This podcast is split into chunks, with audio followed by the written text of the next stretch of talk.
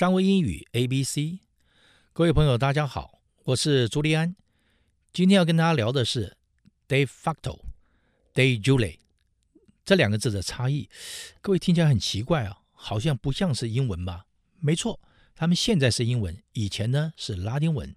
所以 de facto 怎么拼？D E F A C T O，de facto 听起来就是意大利文嘛啊。第二个字呢，de jure。怎么拼？D E J U R E。好，我再重复一次：de facto，D E F A C T O。第二个是 de jure，D E J U R E。好，这两个字我刚刚讲是拉丁文啊，什么意思？其实都是实际上的、事实上的啊。我们先来看看啊，de facto 这个字啊，实际上的啊，这个一般我们会看到这个字呢。这个等于是实际上的，但是法律上并没有公告。我们来看看例子，比如说有一个人呐、虽然他不是董事长，不是总裁，可是他真正的他在掌控整间的企业。这时候我们就可以说了：He has taken de facto control of the whole company. He has taken de facto control. De facto control 就是实际上的控制啊，de facto control of the whole company。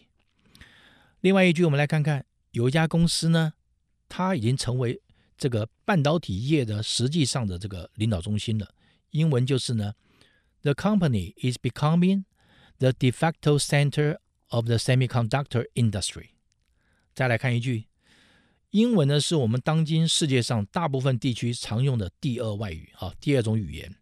那怎么说呢？English is de facto the most common second language of the world today 啊，所以我们刚刚讲了半天，de facto 呢就代表是实际上的，虽然说并没有正式的公布，但是大家都知道这才是真正的。好，那我们再来看看相对的，de jure，de jure 呢，它是正式的啊，就法律上承认的啊，这个有法律做依规的。比如说，他是我们公司法律上的董事长，哦，法律上我们董事长名字写他。那当时报上去，我们都知道他是真正的董事长，有没有实权另外一回事啊？可能只是名义上的啊，他是我们公司法律上的啊这种董事长。英文怎么说？He is the de jure president of the corporation. He is de jure president of the corporation. 所以我们听过一句话：上有政策，下有对策。比如说有些国家啊，它的法定货币啊，法币是某某币。但是币值呢非常不稳定啊，老百姓不敢用，大家都去抢美金，用美金。这时候美金呢就变成这个国家的 de facto currency，currency 是货币了。明明是有这个法币，大家不用，大家用的都是美金啊，就变成 de facto currency 了。de jure 呢也指正式呢批准应用的技术、方法或标准。